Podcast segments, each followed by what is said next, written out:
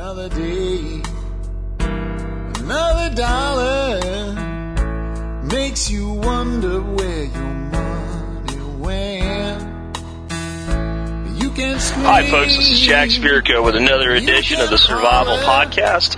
As always, one man's view of the changing world, the changing times, and the things we can all do to live a better life if times get tough, or even if they don't. Dictated is almost always the case during my 50 mile commute between Arlington and Frisco, Texas. If memory serves me correct, and sometimes I don't trust it, this should be episode 216. If that's wrong, it's probably 217 of the Survival Podcast. Today is Tuesday, June the 9th, 2009, as we uh, do yet another show. And today is a first. Um, yesterday we videoed the show. I didn't publish it, and it's not going to get published today. It'll probably get published tomorrow. We didn't even take the camera out of the car last night we got home. We were beat from a long day. But for those who didn't catch the show yesterday, my son Matt is actually working for uh, my company as an unpaid intern to gain some experience and knowledge. Message to you young people out there about experience and, and knowledge. But yesterday I drove, as I always did. He videoed me just because we thought it would be cool. Well, today I've got my own personal driver. So though I am mobile doing the podcast in the car, I'm actually free to do whatever I like because I don't have to pay attention to the road as uh, he drives me off to work. So it's kind of a different show, and maybe we'll be doing these Mondays and Tuesdays from now on. All right, so. Um, Let's uh, get rid of the house cleaning so we can get into today's topic, which we're going to do another Q&A show today. Just got so many great questions I want to get answered, and you guys have been so great in sending them in. I know I said I wasn't going to do any Q&As this week, but when I looked at the folder, there's like 50 of them in there. After me doing like nine shows on Q&A, I figured I, I needed to do at least one this week. This would be a good day to do it because I can actually read the questions without trying to do it out of the corner of my eye.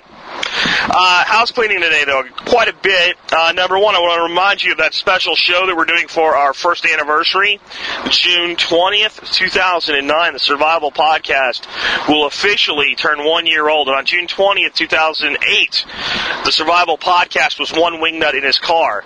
Today, the Survival Podcast is over 8,000 people a day downloading this show and a strong growing community that will probably be over 3,000 active members strong uh, in just about no time at all. Uh, so we want to make a big deal out of that. The way you participate, you call in our call-in number, 866-65-THINK. Tell me what the last year has meant to you and your preparations and what you've accomplished. And if the Survival Podcast has been part of it, how we've been part of it for you. Uh, next, uh, make sure you support our advertisers. They help make doing the show possible. Today's advertiser of the day is SOE Tactical Gear. John Willis, again, that guy supported us when we were absolutely nothing and there was only a few people here. He was already supporting the show. Uh, give him some business if you can. You'll find him and our other moder- our other advertisers on the right hand margin of the site. Um, also, if you think you get more than a quarter's value out of the show every day, consider joining the member support brigade for five dollars a week, fifty dollars a year, and help support the work we do. And you'll get exclusive content available only to members. Um, I have not yet added the discount code for Safe Castle's discount club. Uh, get a free nineteen dollar a year membership to Safe Castle. I'll get that done this week sometime, guys. I promise.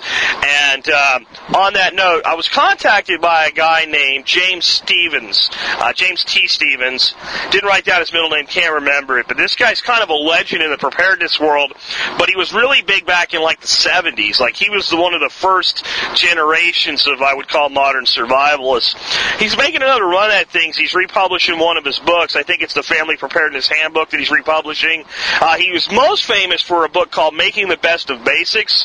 And if you go look for Making the Best of Basics on Amazon, you'll see that being that it's out of print, um, people are charging up over a hundred dollars a copy for it.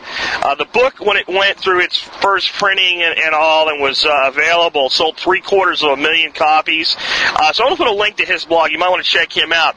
But he's made some ebooks available to me that sell from anywhere from six to up to upwards of twenty bucks. I'm going to give away some of them for free. And I'm going to put a couple of them. One, it's really badass. It's like a $20 ebook. I'm going to make that available to member support brigade members with his blessing. So right there, that's going to put your first year, your member support brigade at about $39 in value given back to you for a $50 membership. So I'm going to try to do things to make this thing basically pay for itself. And there's folks that want access to you guys that are willing to make that happen. James is a great guy. Check his blog out. Uh, massive amount of wisdom. And he's wondering if you know, is there room for kind of the old timers in the in the new survivalist movement? And what I told him is, you guys are hungry for that old wisdom. Uh, so check him out, and we'll try to get him on our forum as well. Uh, next thing, I've had people telling me to use Yahoo Mail that they're not getting the updates uh, of the podcast, the email update that goes out every day. My wife told me the same thing. She's on Yahoo. I think Yahoo email basically sucks, and they're filtering me as spam. I'm going to change the from address this week from jack at thesurvivalpodcast.com to jack at survivalpodcast.net. I'll do that probably Friday. Give you guys with whitelist a chance to update that again. I'm gonna. You might want to add jack at survivalpodcast.net, not the, just survivalpodcast.net to your whitelist, and see if that fixes the Yahoo issue. I have a feeling that it's whiny people that uh, subscribe to it, don't want it anymore, can't click the unsubscribe link, reporting it as spam that have caused me issues with Yahoo. We've had massive issues with Yahoo, even on forum confirmations. Last thing, and I know this is a long um, house cleaning, but I wanted to get all of these out. This one I think you'll have fun with. Um, just before I left the house today, Fox News was running a story, and it was about a homeowner that caught a guy breaking into his house, and he's got the guy on the ground by the time he calls 911, and he's like, "If you so much as blink, I'm going to put a bullet in your ass," right? And he's telling the guy on the phone, "You better get here, because if this guy gets up, I'm putting a bullet in his ass." And of course, they're bleeping out the word "ass."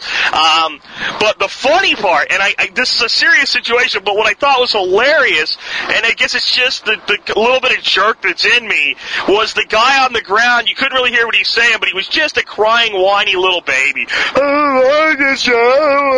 like that, and you could you could hear it. And if um, I'll check Fox News to see if they have the audio online. If they do, I'll link to it. If anybody finds it somewhere else, like if somebody puts on YouTube or something, uh, let me know, or just put a link to it in the uh, comments.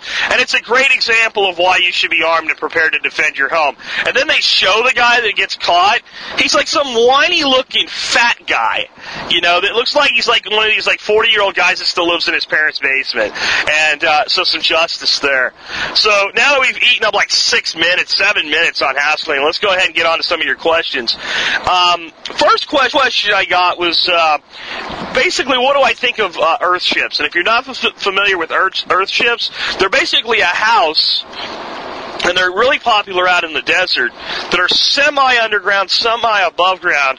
They're built out of basically dirt, used tires, aluminum cans, and glass bottles. Are the main construction materials used to make them.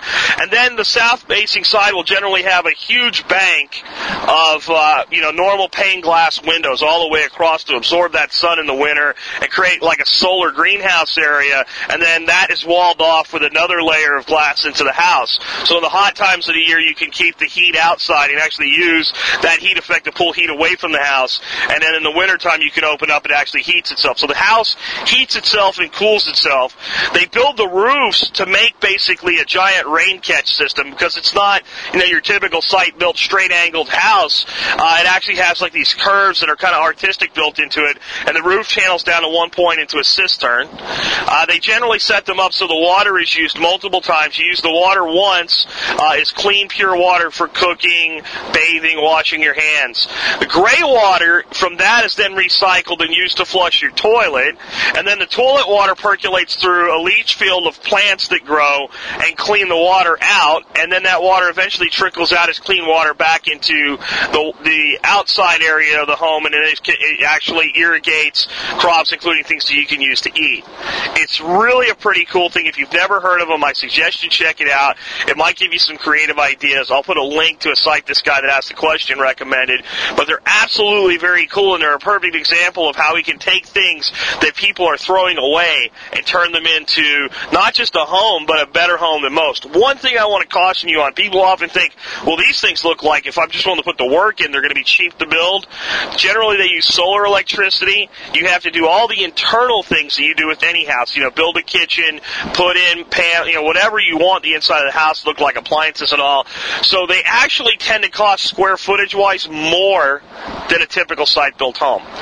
That said, they'll pay themselves back over time because they're completely self-sufficient and independent, hence the term earthship. Basically, they use the earth to provide all that you need. So uh, there you go. There's that question uh, knocked out. The next one I had was, what about these big commercial shredding companies?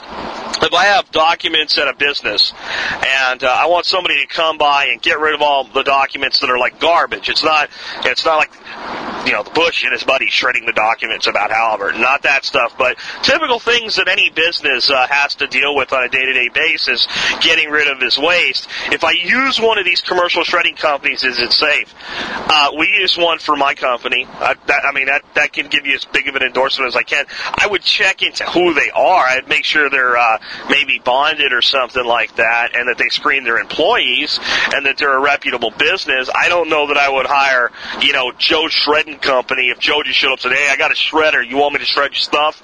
Um, but the typical companies that do this, I mean, they're not in business to get your data. Their whole point is, gee, I can get paid to just show up and throw this guy's stuff into a device that shreds it into nothingness. Um, so they're in it for the profit that comes from that. And uh, I guess there's a risk anytime that you do, you know, anything with anybody.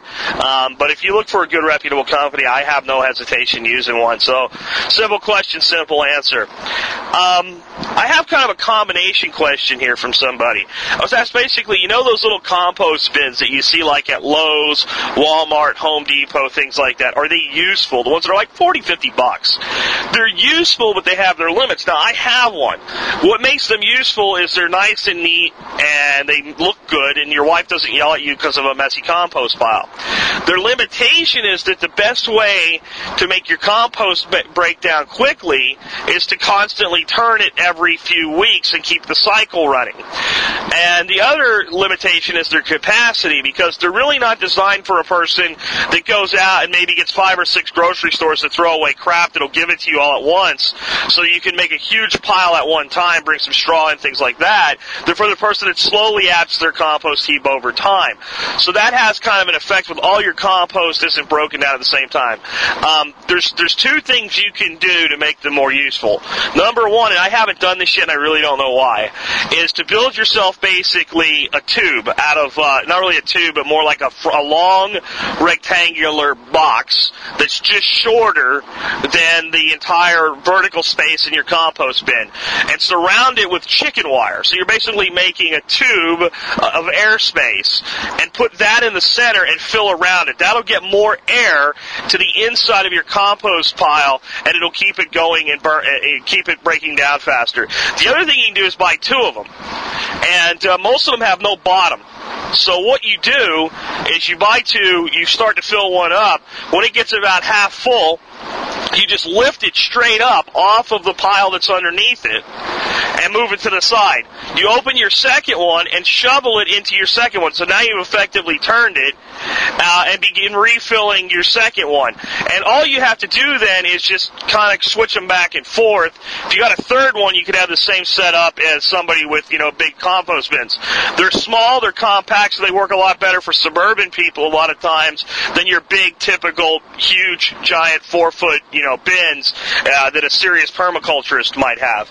So they're useful, they just have their limitations. Uh, but a guy asked me another question, what about putting worms in those compost bins, the ones that you spin, the ones that are like a big barrel and you turn a crank and they break things down faster, could it hurt your worms? Uh, yeah, it'll kill your worms. Uh, the, the, the spinning motion and the very fast breakdown action of the organic matter and the very high temperatures, and they don't really, your worms in one of those don't have a ground to go into to escape if it gets too hot or if it gets too dry. So it's not good for worms. Don't use worms in those. You're basically sentencing your little worms to death. And then the other thing about that is they're not really, you don't need worms with that. The whole point of worms is to speed up the breakdown process and to produce worm castings for another form of organic fertilizer. Um, if you're using the spinners, the whole point of them is they'll break compost completely down through its cycles in about six weeks or less. So you don't need worms for that. So those are two different worlds. Good question, though. Um, next question a guy asked me is, what would we do for protein supplementation post shit hit the fan? I mean, the big shit hit the fan, and you're having to rely a lot on what you grow, and uh, you don't have the ability um, to, to maybe hunt or fish as much as you would like. Uh, what are some ways that vegetarian-wise we can provide for our protein needs? Well, first let me tell you this. It is impossible to be protein deficient on a, a diet of beans and rice. Now, you may not like it, It may not make you happy, but you will get a complete protein profile from good quality beans and rice. The next thing to understand is that you can provide 100% of your nutritional needs with a combination of beans, corn, and squash, not just protein, but your carbohydrates, even enough oils and natural fats from that. And you're actually in a bigger um, risk nutritionally from a lack of fat in that environment than you are from a lack of protein because protein is actually quite um, quite prevalent in a lot of food crops. So some of the crops you can grow that are very protein rich is I don't think a lot of people you know a lot of people think of when they think of soybeans if they're not from agricultural areas and we grow a ton of soybeans in the United States they think Oriental they think Japanese and now that must or Chinese and that must mean that they that's where they grow. Soybeans grow great in the United States. They're an awesome form of protein uh, and you can grow them in your own backyard and if you don't want to grow massive amounts of them you can grow small quantities of them and, and basically turn them into something called edamame which is really cool and, and the Japanese tend to eat that the way we eat peanuts. You throw them in a bowl, you open little pods and pop them in your mouth and eat them, and, and they're really good that way. Um, so um, soy is one of the great protein sources that you can grow. Uh, but if you eat a varied diet with a mixture of grains, beans, and vegetables, you're not going to have to worry about protein or fat deficiency, especially if you can come up with just a little bit of meat somewhere to supplement it. So it's not as big of a risk as people tend to think that it is.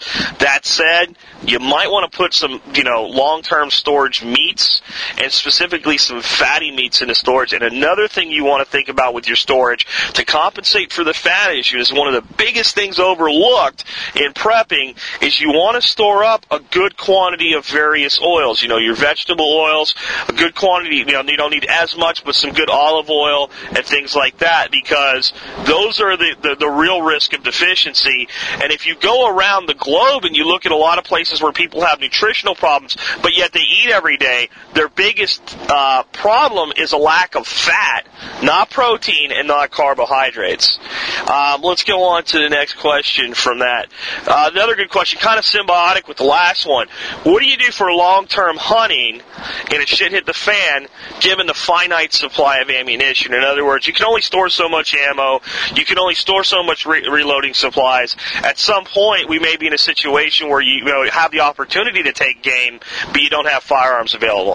First, let me say, if you were to uh, have a good deer rifle like a 3006 or a 3030, and you were to store up, I don't know, a thousand rounds of ammo for it, and put that away and have it all be the round that you prefer for hunting mid-sized game, um, it is almost inconceivable that you would run out of ammo uh, before you had an opportunity to get some more, unless we had the Mad Max full scale breakdown. And still, you could probably eat until you were a very old man on that. A thousand deer are a lot of deer if you learn how to make your shots count.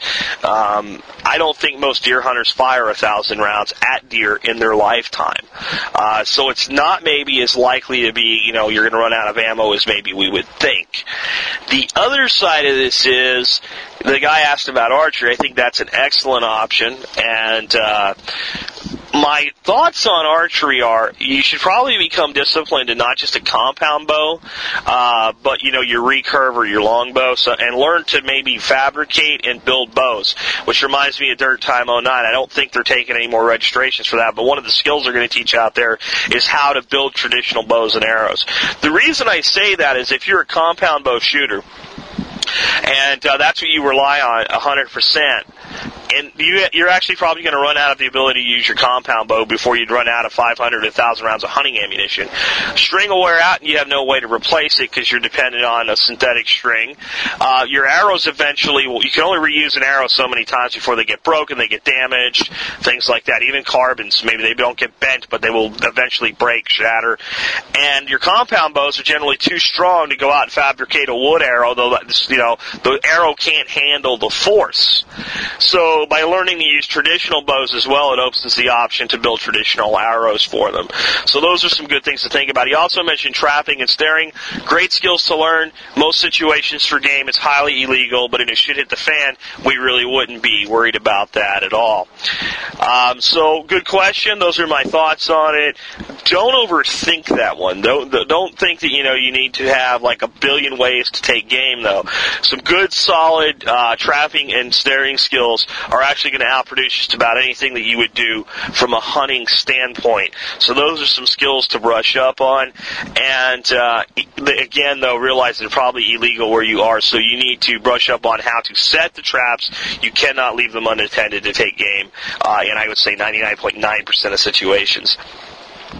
Another great question, guys. So, what are some of the best non-electric or non-powered tools to have around. Um, he suggests things like hammer, saw, axe. Uh, yeah, I mean, I think most people that are kind of like do-it-yourselfers have tools like that. Uh, he mentioned that you know he was making the way it made him start thinking about this. He was making some coffee with a stovetop percolator, and of course, even if the stove didn't work, you could go out and build a fire and still make coffee with that, or you could put it on a gas grill, or there's a million ways you could use that to still make coffee without electricity. So, what else would we maybe want to think about. I think one of the big ones is everybody should build a solar oven, and I don't really know why I haven't got off my ass this year and done that yet. It is, it is one of my goals, except maybe I haven't figured out exactly how I want to build it, what approach I want to take, but I guess I should just get off my butt and do it. Maybe I'll get off my butt and do that this weekend. Uh, but that will enable you to cook just about any time that there's sunshine. It doesn't have to be hot out to use a solar oven. I saw a YouTube video where a guy made baby back ribs in his solar oven in February in northern Ontario, Canada. It was about 22 degrees out or something like that when he started, and it was damn near zero by the time he was finished, and the ribs looked fall off the bone beautiful like they'd been done in a slow cooking oven. Um, so if he can cook when it's, you know, almost zero degrees out in northern British Columbia during the winter time, you can probably cook anywhere in the United States you can catch some good sun. So I think that's a good idea. I think this is another reason to think about having backup solar redundancy and having some method to provide yourself some electricity electricity, even for short-term use on things like an electric saw. Uh, it's good to have hand saws, tools like that, know how to use them, but there's no substitute for having a good running saw. So even though I'm talking about things that you can use without power, without, you know, sources, I'm saying also, you know, make sure you have some reserve gasoline. And if you have two-cycle engine for a chainsaw, make sure you have some two-cycle engine oil as well. Uh, a good chainsaw, a good power saw with some solar redundancy uh, will give you the ability to at least least when you have that one big heavy cut to be able to make that and use your hand tools and reserve things for everything else. So I think that is uh, some you know kind of look at that as a holistic process. I want to make sure I have as much ability to retain some type of power and have as many things as I possibly can that don't need the power so I can use it if I completely run out of my other options or so I can use it um, to maintain my storage for as long as possible when they're not really necessary. I mean, another thing to look at though is can you get your hands on some gear mechanisms that allow you to change the direction of work? And an example of what can be done with that is if you watch uh, the Dervaeses again. I keep talking about these guys out in Southern Cal that have this uh, this amazing little mini farm, and they've done everything they they can to be as self sufficient as possible. Well, they've built a blender that sits on the back of a bicycle bicycle that uses a gear change mechanism. So a person gets on the bike, pedals the bike, it spins the blender. Now, I don't know that I'm ever going to make a self-powered blender. Um, I think I'll figure out some way to produce enough voltage to turn a blender, but that mechanism that changes the direction of work could be used for power generation. It could be used for all sorts of different. It could be used to create basically a table saw. So getting your hands on some gear mechanisms like that and then understanding how they can be applied and used is probably another good way to be able to take human effort and make it more effective because it's a hell of a lot easier to, to pedal a bicycle than to run a handsaw. Back and forth, back and forth, that type of thing. So let's go ahead on to the next question after that one. All right, so the next question is a guy that says, "Hey Jack, um, do you think Morse code is a good shit hit the fan skill, or is it completely obsolete at this point?"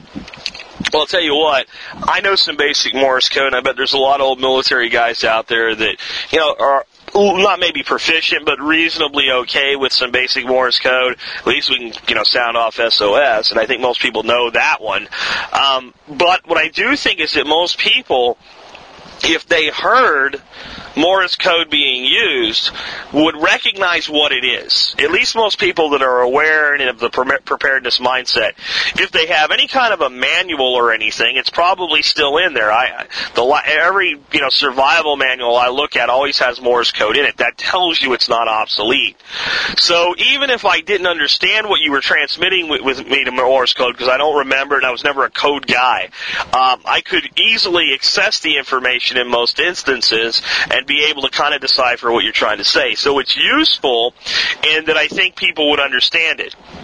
It's limited in its use because number one, if you're in that bad a situation where you have to rely on Morse code, you may want to be concealing what you're saying, and that may be what you're thinking. I don't think it's a good way to conceal what you're saying because everybody can figure out what it is. It's documented all over the world. So if you wanted a method of code to communicate with privately between members of a group, you would probably want to create your own code that is completely based on absolutely nothing to do um, with a recognized code source. And there's a lot of ways to do that.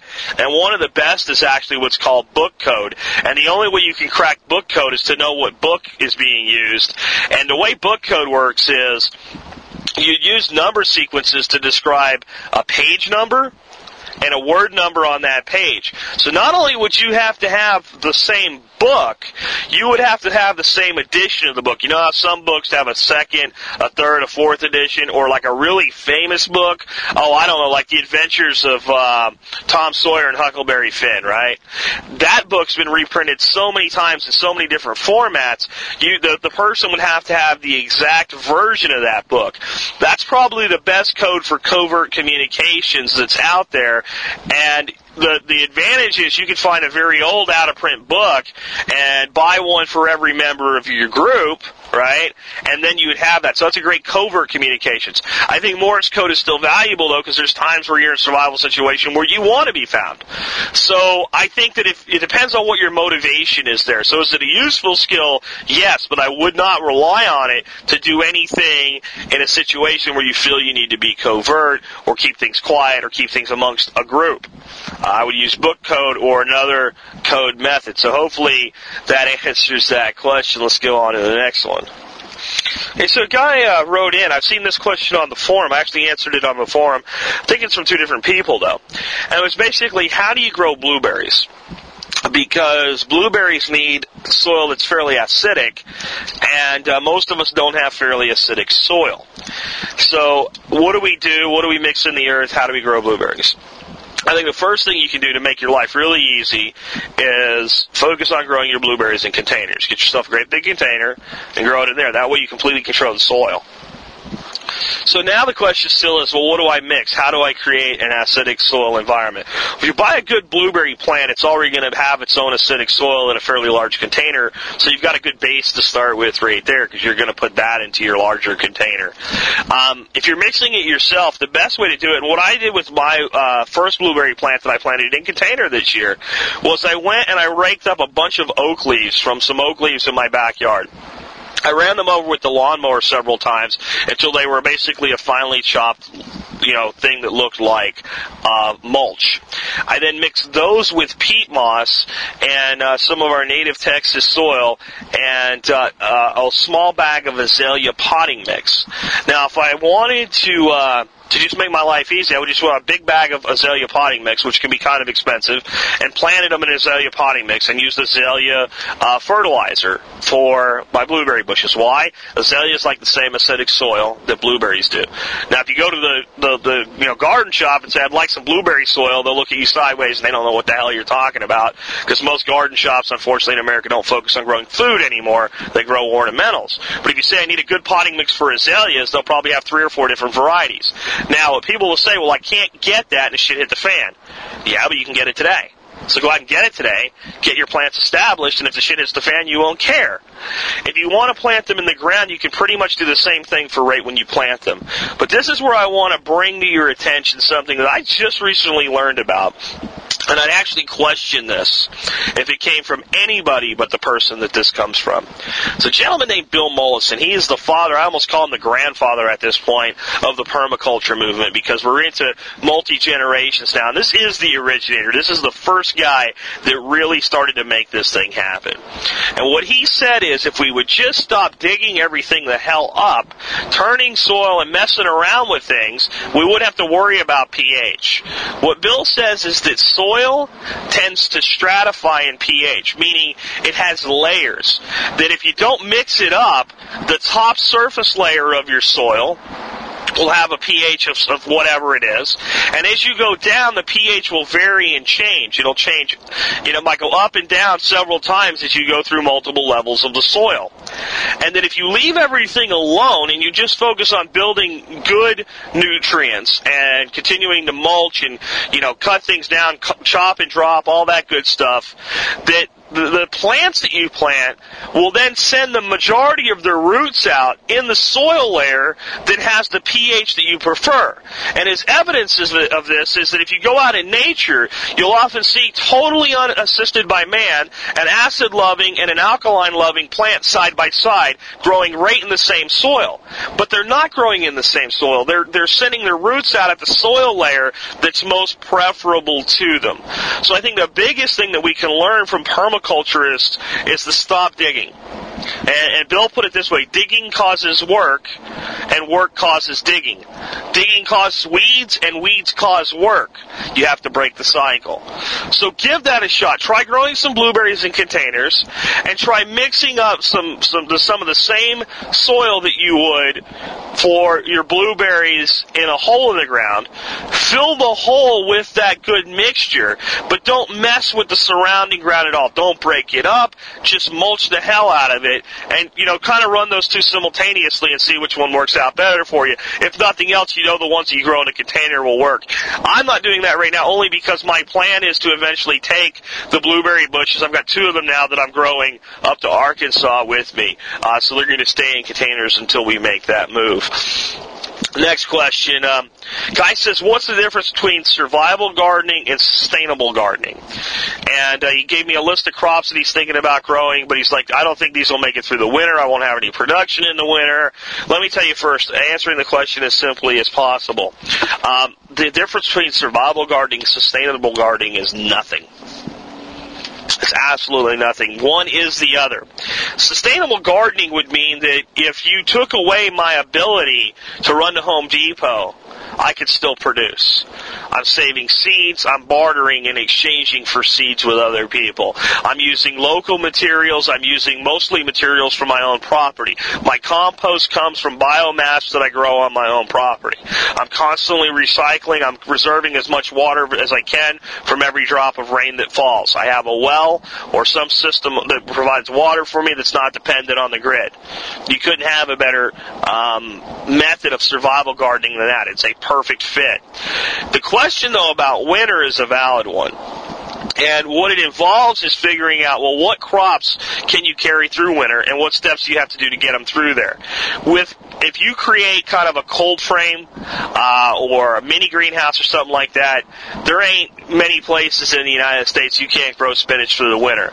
Now, Alaska, okay, you know, especially northern Alaska, you, you may not going to pull that off. This guy was from like Iowa or something, or Indiana, something in that area, and uh, no problem growing spinach for your winters if you give it some cover. And some other greens, lettuces, uh, Belle Isle cress, wrinkled cress. There's a lot of the greens that you can carry through your winter, even without a full-scale greenhouse. Get yourself full-scale greenhouse and some level of supplemental heating in it, and you can grow just about anything through your winters with good solar exposure, and again, some level of either good solid heat sinks uh, or something like that.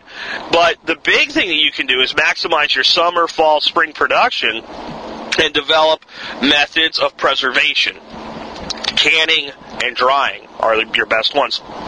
Also pickling, but I really consider pickling a form of canning. Uh, it pretty much works uh, the same way. You just mix up a different brine to uh, to put your materials in, and you end up with a different flavor. But the process is very very similar. That also takes us back to an earlier question. Remember that question about what what kind of equipment, what kind of tools, what kind of things do we want to have that are not dependent upon electricity? A solar dehydrator that will speed up your dehydration process. Now you can dehydrate vegetables and, and things like that without a dehydrator. If you get screens and you put them out in the sun, the sun will do the work for you. The problem is as they're dehydrating slowly, if you don't have really good dry air, they have more chance to eventually spoil and they have more chance to be infected with pests. So if you put them in a solar dehydrator, which is basically a chute with a glass top painted black that collects heat and sucks air in from the bottom and distributes it through basically a wood frame surrounded by hardware cloth with shelves that spaces out your food lets dry out. It'll dry much faster and you'll have less loss.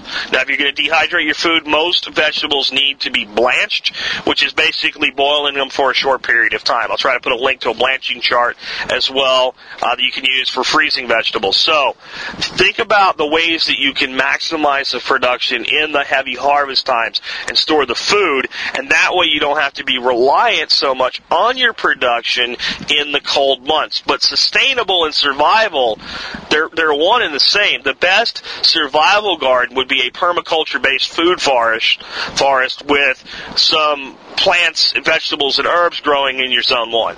That would be optimal if you have the room and space to pull that off, or a neighborhood community that'll band together and kind of pull that off collectively. Um, last question differences for bug out preparations, bug out location preparations in the north versus the south. Um, the only real difference is the fact that you're going to have colder winters. So you have to maybe plan more for how to survive those uh, those really cold winters, how to be able to store your food, how to make a more effective use of what you have available to you. So you want to make sure in your northern bug out locations that you definitely take account your colder winters. Um, put in passive solar heating if there's any way that you can pull that off.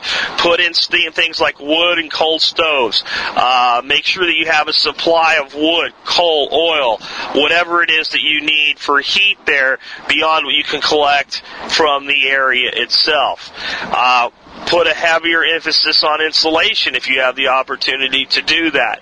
But that's your big difference. You also have to think about your growing season if you have to be there long term. So if you have garden plants, it may be more important in the north to put in the perennial permaculture crops. I think everybody should do it, but you might be more immediately dependent on it. So things like putting in nut trees, fruit trees, berry bushes, ground cover that produces berries, things like that may be all but more important in the north. And of course, the varieties of the things that you put in will be more important in the north. And then here's the one I think people overlook.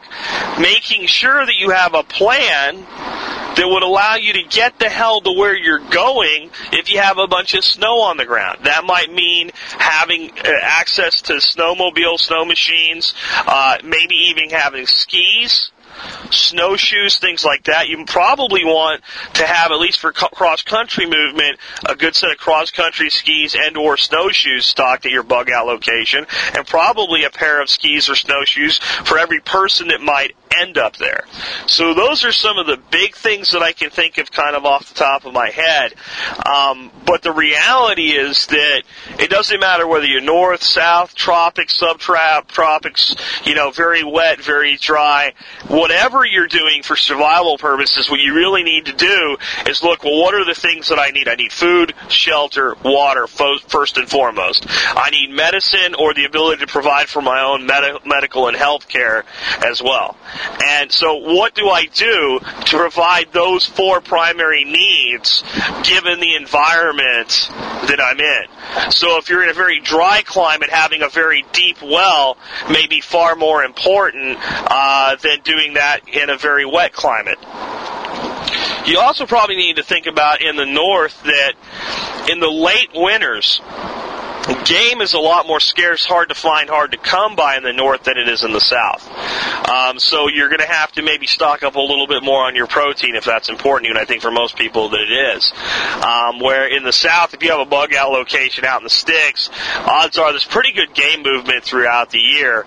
And in the north, it's not that the game is gone, it's that it goes and finds a place that's safe and as warm as possible. It doesn't move quite as much. Uh, generally, it'll find a good south-facing hill. It's got a little bit of a food reserve, um, and you know, you're, you know, when your does go into calving and thing or, or throwing fawns and things like that, um, you get less movement as well during that period of time. Where in the south, it just seems like the game is more prevalent 365 days a year than it tends to be in the north. Um, in the south, though, of course, you get the really hot summers and the game stops moving because it's too hot. So I guess those are some things to think about there. Uh, but again, that's really not so much north and south. It's very much specific to where is your bug out location, what's around your bug out location, what do you have available. So whether you're north or south, really take a good solid assessment of what's available to you naturally and what you need to supplement by bringing in and either storing it or creating the ability to produce it for yourself long term. And I think that wraps up another show right at 40 minutes. I know ours was short yesterday because because we were doing something different and kind of cool. Um, again, I'll try to get the video published from yesterday uh, tonight. We'll see if that happens. I'm not going to make any promises and commit to it. I'm also going to try to get the videos edited that we shot this weekend uh, tonight or tomorrow and get those in the support brigade. And I'll try to get that stuff from Safe Castle and from James Stevens in the support brigade as well sometime this week. Again, I'm not sure when I'm going to get the time to do that, but we'll get that up there. That'll improve the value of your membership. Otherwise, keep the questions coming by email. I think they're great. Keep your calling questions coming too. I'm going to try to do another one of the call-in shows where I splice in the audio as well. And please consider calling in for the special show on June 20th. I'm ready to start piecing that one together. Uh, I've got about 10 callers now. I'd really like to get up to 20 to 30 people. I think it's going to be a really awesome show. I think you're really going to enjoy hearing from other community members what they've been able to do and accomplish in the last year. And with that, I'll go ahead and sign off. This is Jack Spirko with another edition of the Survival Podcast, helping you figure out how to live that better life if times get tough, or even if they don't. Can scream and you can holler. It really doesn't matter cause it all gets spent